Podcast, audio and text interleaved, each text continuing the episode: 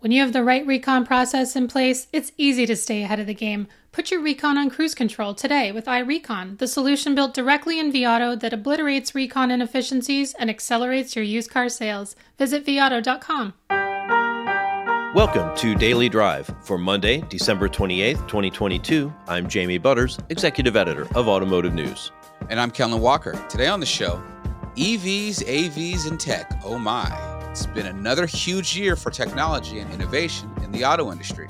You can maybe invest 10 billion to to get autonomous vehicles up and running and maybe that's not enough. Maybe there's another 10 billion ahead right now and not everybody wants to continue playing that game. We'll take a look back at the year in mobility and tech with our own Pete Bigelow. Pete Bigelow, welcome back to Daily Drive. Thank you, Jamie. It's great to be here. So, uh, year in review, of course, uh, for you know tech and innovation coverage, we want to look at EVs and AVs. Let's start with the uh, the powertrain side, the the power part of the industry. Quite an interesting year. Uh, uh, lay it out for us. Uh, certainly, we had kind of the first half of the year was really focused on everything that was coming out of the the infrastructure uh, act that passed late last year. So a lot of people focused on what that meant in terms of EV charging, in particular, in the in the first half of the year, and of course that's ongoing. But then, uh, you know, the federal government almost outdid itself because the Inflation Reduction Act was passed in August, and I think that's all we've been talking about since in terms of electrification and energy. Is suddenly we have a uh, an onshoring of an industry where, frankly, there hasn't been one domestically before. So let's break that down a little. Let's start with the uh, the infrastructure piece. Uh, a lot of federal support for that. It's trying to get at the big issue of sort of a, um, an economic divide in the country, right? You know, middle class, upper middle class families with a, a home and a garage can get a charger put in, and EVs can be really economical for them, even though they cost more up front. They can fit really well in a lifestyle for someone who has two or three cars in the family fleet. It's easy to have at least one be electric and you know make a big imprint but then you've got all these other people, and I don't just mean the people who can't afford new cars, but people living in New York and San Francisco. Parking in a place like that costs as much as a house payment in a lot of the Midwest, right? Uh, so it's trying to trying to get some solutions out there that can make EVs work beyond the single family homeowner. Totally. I think it's a matter of where do you locate these chargers? All of a sudden, there's these billions being spent in, in federal money on chargers. Where should they be located? Should they be located in dense urban areas for the people who don't don't have a, a garage to to park in? Uh, should they be located along interstates? And we're seeing that's one that we're definitely seeing, so that uh, you really kind of enable the long distance trip because range is always the key question, at least here in America that uh, that the EV story comes back to is how far can I go? Do we alleviate range anxiety? Can I go on my once a year, you know, road trip? Right. Uh, so so those are the type of questions we're seeing being asked. Uh, a lot of money obviously going into chargers. The other charging story is are these chargers working? There's a lot of reports about chargers that are are broken or, or don't quite work the way they're supposed to work. And how does that impact this very early innings EV experience? Yeah, when people have range anxiety with an EV, or as I experienced uh, last month uh, driving a hydrogen car uh, out in California, if you try to, if you get low and then you find a place to, you know, recharge or refuel and it's down, like, what are your options for getting to the next place? And what is your assurance that that place is going to be working? It can be stressful there's a huge divide right now, I think, between the premium experience you see on the Tesla supercharger network, frankly, and everything else. And I think one of the stories we'll see in 2023 is uh, are those hiccups for the, the everyone else category, or are these major problems that uh, slow down the adoption of electric vehicles right at a time where we seem to be at an inflection point? Longer term, it seems like there's still uh, still some questions about the infrastructure, about the the grid as we call it, even though it's basically what six grids around the country. Uh, but you know, electricity generation being done in a in a clean way, uh, distribution and transmit you know transmission and distribution being reliable. Um, you know, yeah, that endpoint charger needs to work, but you've got to be able to supply the power to them, you know, through all conditions and all all season and through economic, you know, booms and busts. Absolutely. I think that the grid is another story that we're seeing to uh, emerge more. Is is the grid ready for an influx of electric vehicles? Answer is probably maybe right now. Uh, I think there's a lot of utility companies that are are doing the underappreciated work uh, that's ensuring that the grid is ready for an influx of electric vehicles. And the other aspect of that is what role can electric vehicles play in bolstering the grid? Right, like we're start, we're starting to see the rollout like the F one fifty Lightning, uh, where vehicles have a bidirectional charging capability. So, can customers use electric vehicles to charge their homes in the midst of an outage uh, or send energy back to the grid that they can get then get paid for? Mm-hmm. And you know, again, very early innings here, but but that is something that you know, as we talk about energy resilience, and that boils down from a a federal perspective uh, in terms of domestic onshoring of, of raw materials, right down to a personal perspective where what does it mean to be resilient in my life on an everyday basis? Mm-hmm, mm-hmm. I have to say, I am. I'm pretty skeptical on that front. I know a lot of companies are doing it, and I think it's cool technology, and it's great to be able to do it. But when my power's out in the wintertime, I might not know how long it's going to be. Maybe I know, maybe I have a good sense, oh, they'll get me going tomorrow so I can run my house off an F 150 Lightning or Nissan Leaf or whatever I've got. But if I'm sitting there with 200, 400 miles of range, you know, three, let's say 250 miles of range sitting in my driveway, and I could power my house for three days on that, well, what if the power's out for three days? What if it's out for five days? And I'm there, and now my truck is a brick, and my house is freezing, right? I mean, you buy yourself a little time, but is it really a full solution? And it's, I mean, it's such a, a buffer. It's like, you know, uh, the add on battery for your phone. Uh, it's just like, is that really a solution? Or, I mean, it, maybe more like a band aid. Well, it, there is a question of even if the truck or your vehicle is ready to provide this is your house ready to provide uh, receive it mm-hmm. right like that's that's half of this uh, scenario is you can't just go buy the new car and expect it to be compatible with your house right uh, and it, so one of the more interesting developments this year I think was General Motors moving into the energy space a little bit with its GM Energy division that they announced uh, this fall, uh, and maybe that helps to start to answer those questions. Yeah. Okay. Um, we'll talk about solar on uh, roofs and uh, all that uh, next year, maybe. Solar cars coming uh, this year, right? We see one in production. So maybe by 2040, uh, we'll be talking about the mass proliferation of solar cars in our, our year in review, but maybe not just yet. Today. 2040 sounds more like it because even that, uh, I know the, the, the one, the Sono car in, in Europe is uh, is solar, but it's also plug-in. So it's kind of a hybrid, but it's relying on the grid more than uh, feeding the grid at, at this point. But exciting technology. I don't want to before we move on from the infrastructure bill part of the EV year. Um, I do want to make sure we also touch on, on the hydrogen aspect of it. There's uh, the plan for hydrogen hubs, and we'll see some progress on that next year as well. We will. Uh, as part of the infrastructure bill that passed last fall, the Department of Energy has an eight billion or so dollar program where they're going to get some hydrogen hubs up and running around the country. And we're currently at a point where this fall the DOE began receiving applications from various regions that are, are vying to claim a piece of this money to be a hydrogen hub.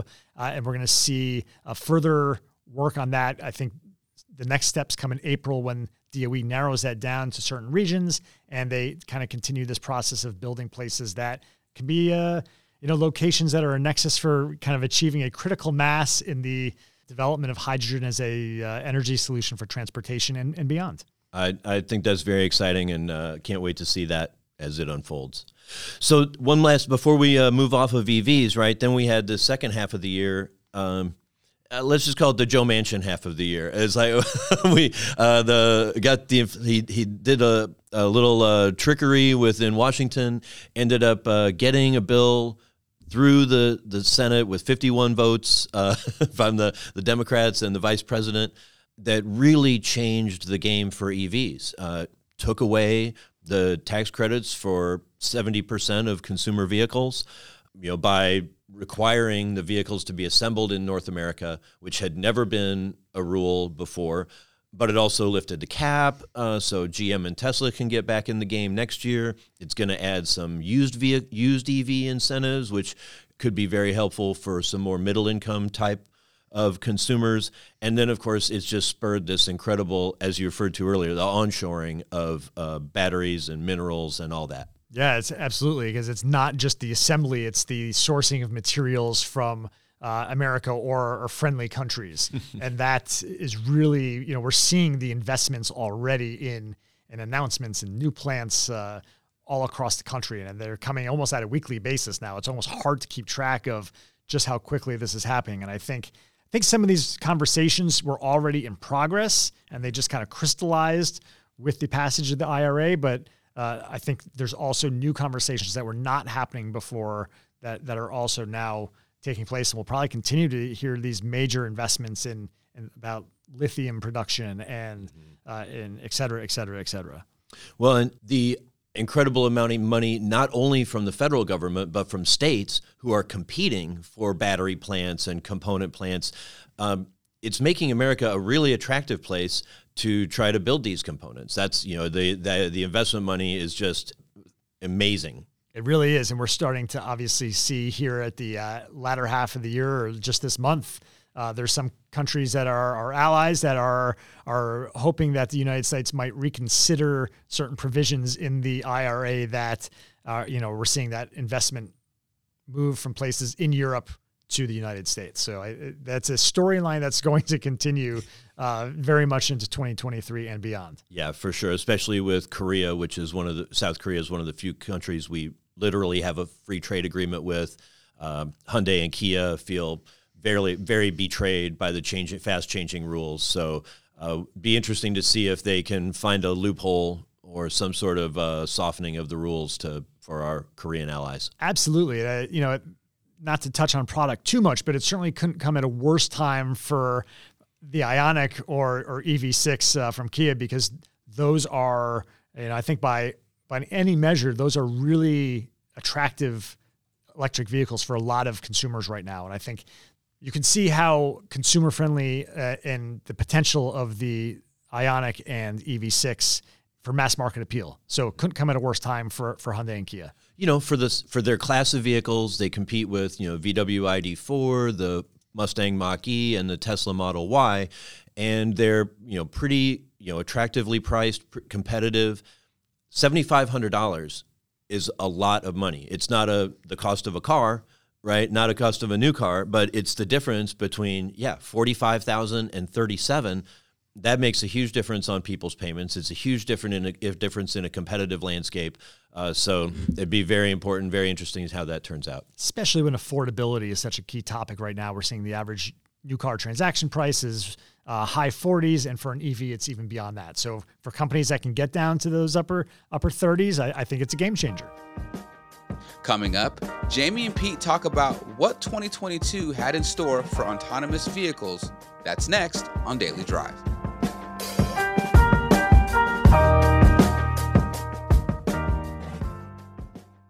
Warning Your reconditioning process needs attention. Unexpected shortages and delays can throw off even the most routine recon work, slowing your sales and eating into your bottom line. Identify and fix reconditioning inefficiencies to turn your inventory faster with iRecon. This reconditioning solution, built directly in vAuto, keeps you in control of your service department and puts your recon on cruise control. With real time alerts and reports, iRecon helps you get ahead of potential issues before they become costly problems. You'll be able to track who's doing the work and how long tasks are taking, see the status of any vehicle in an instant, and make adjustments where needed. And it's all done in an easy to use dashboard you can customize to fit your workflow. Obliterate inefficiencies and accelerate your used car sales only with iRecon. Run your personal recon diagnostics with us today and put your process on cruise control. Slate Money is a weekly roundup of the most important stories from the world of business and finance. Hosted by Felix Salmon, Elizabeth Spiers, and me, Emily Peck. Confused by crypto? Can't keep up with the metaverse? Wondering why the price of just about everything keeps rising? The Slate Money podcast is here for you. Listen to Slate Money every Saturday morning wherever you get your podcasts. Welcome back to Daily Drive. I'm Jamie Butters with Kellen Walker. We're listening to my conversation with Pete Bigelow, Director of Innovation and Tech Coverage at Automotive News and host of Shift, a podcast about mobility. We're talking about the biggest stories and trends affecting his beats in 2022.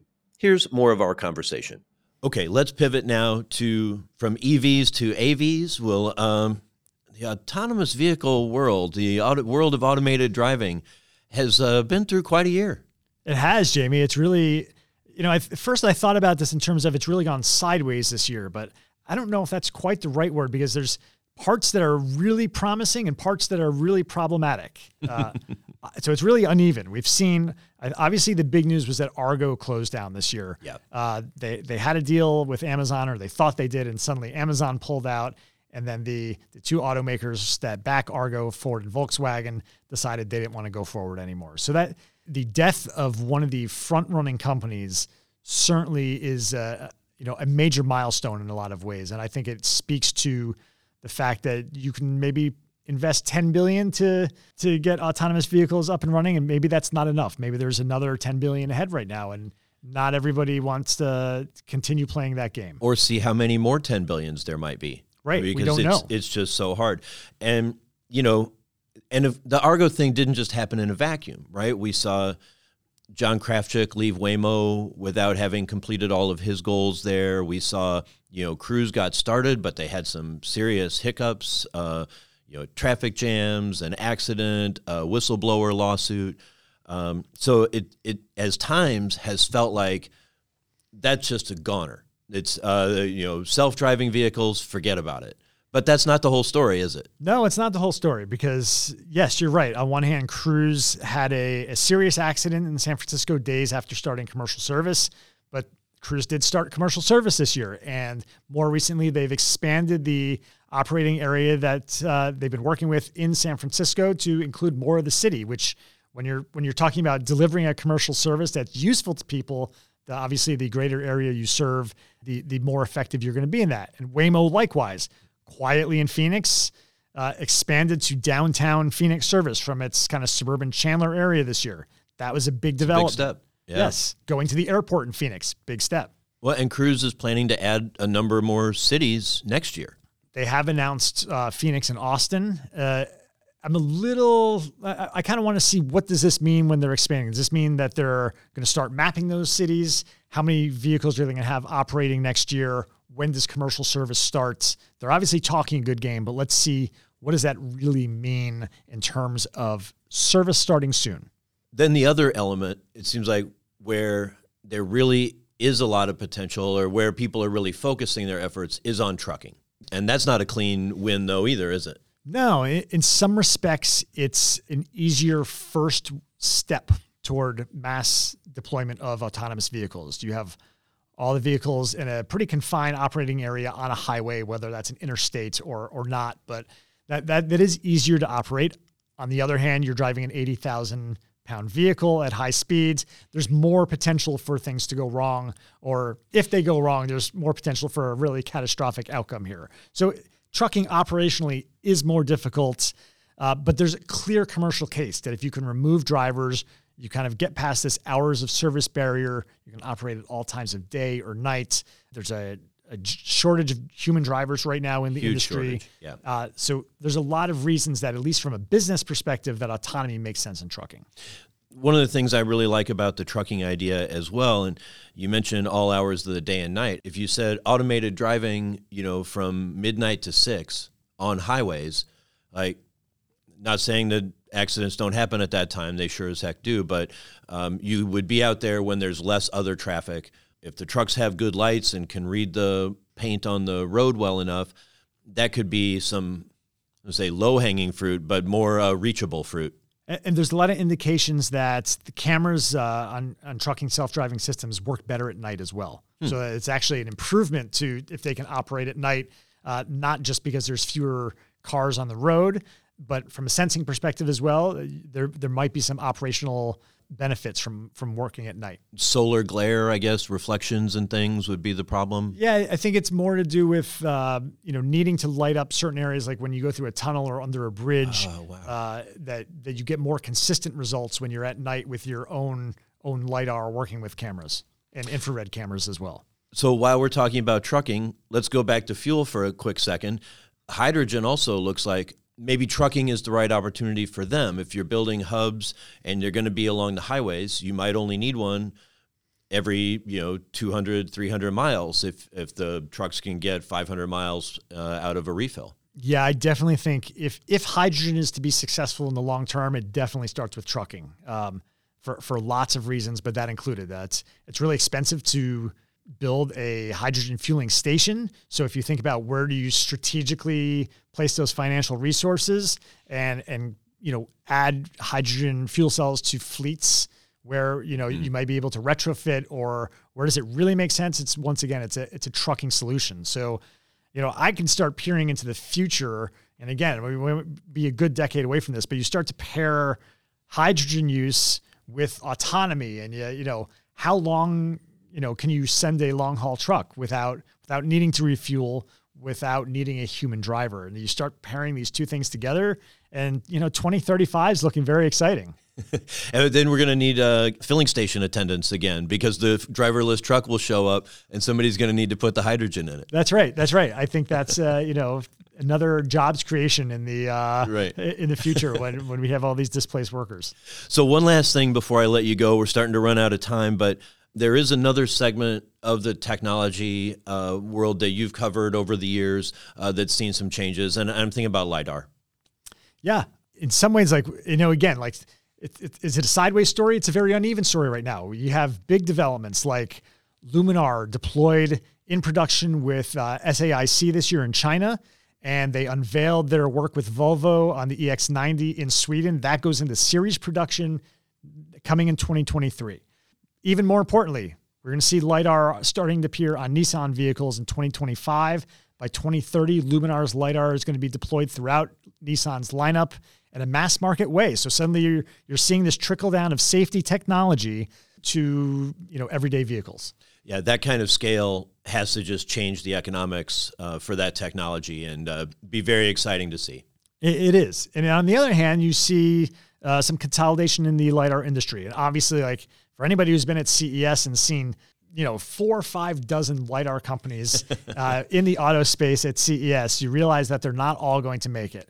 This year, probably the biggest news we saw Velodyne, which is the the granddaddy of the lidar industry in a lot of ways, merged with Ouster, uh, and, and probably I think that's Ouster absorbing Velodyne mm-hmm. much more than vice versa and we'll probably continue to see that in 23 uh, that there's going to be more consolidation not just in lidar but throughout the autonomous vehicle space as well. Well and you know hat tip to you and your conversation with chris urmson this month at the automotive news congress in detroit you know this is the way with technology and industry. When the auto industry was new we had more than 100 us automakers. It quickly came down to a dozen and then down to four and then three um, and then back to four or so. Um, and you know, and the same thing you see with with so many other technologies. A lot of lot of companies getting starting up, trying to get in the game. Only the strong survive. Yeah, I think uh, it was two or three years ago that Ouster CEO Angus Pacala told me that there's going to be three to five lidar companies left, and he intended to be one of them. So I think so far, yes and yes three to five is standard for most mature industries. So I think he's got his head on the right on the right way. Pete Bigelow is director of tech and innovation coverage for Automotive News. He also hosts Shift, a podcast about mobility. Pete, thanks so much for being here with me today. Thanks for having me, Jamie. Great to talk with you. That's Daily Drive for today. I'm Jamie Butters. And I'm Kellen Walker. Thanks to Automotive News coordinating producer Jake Neer for his help on today's podcast. You can get the latest news on innovation and technology and everything happening in the auto industry at autonews.com. Come back tomorrow for a look back on the year that suppliers had in 2022.